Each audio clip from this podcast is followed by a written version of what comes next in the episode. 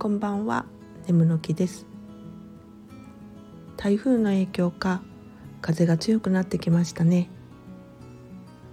そんな中夕食の時に猫同士の争ってる声が外から聞こえてきましてあらら近くでバトってるんかなと気になってたらだんだんテンションがぶち上がってきてるのか声量も大きく荒ぶっておりやむ気配がちっともありません。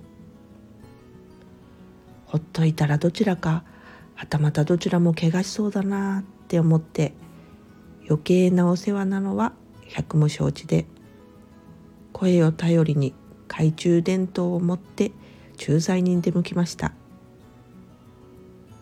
喧嘩の会場になってたのはなんと我が家の庭でしたよ。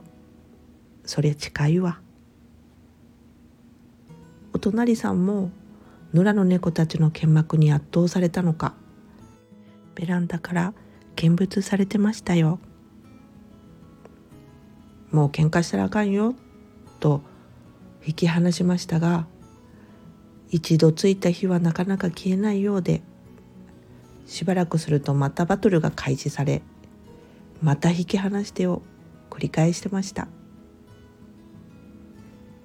猫も人間と一緒で仕掛けちゃったら引っ込みつかなくて罰が悪いんでしょうね。去り際に小さい声でにゃごにゃご言ってましたよ。何人たりとも喧嘩は引き分けで。それではまた。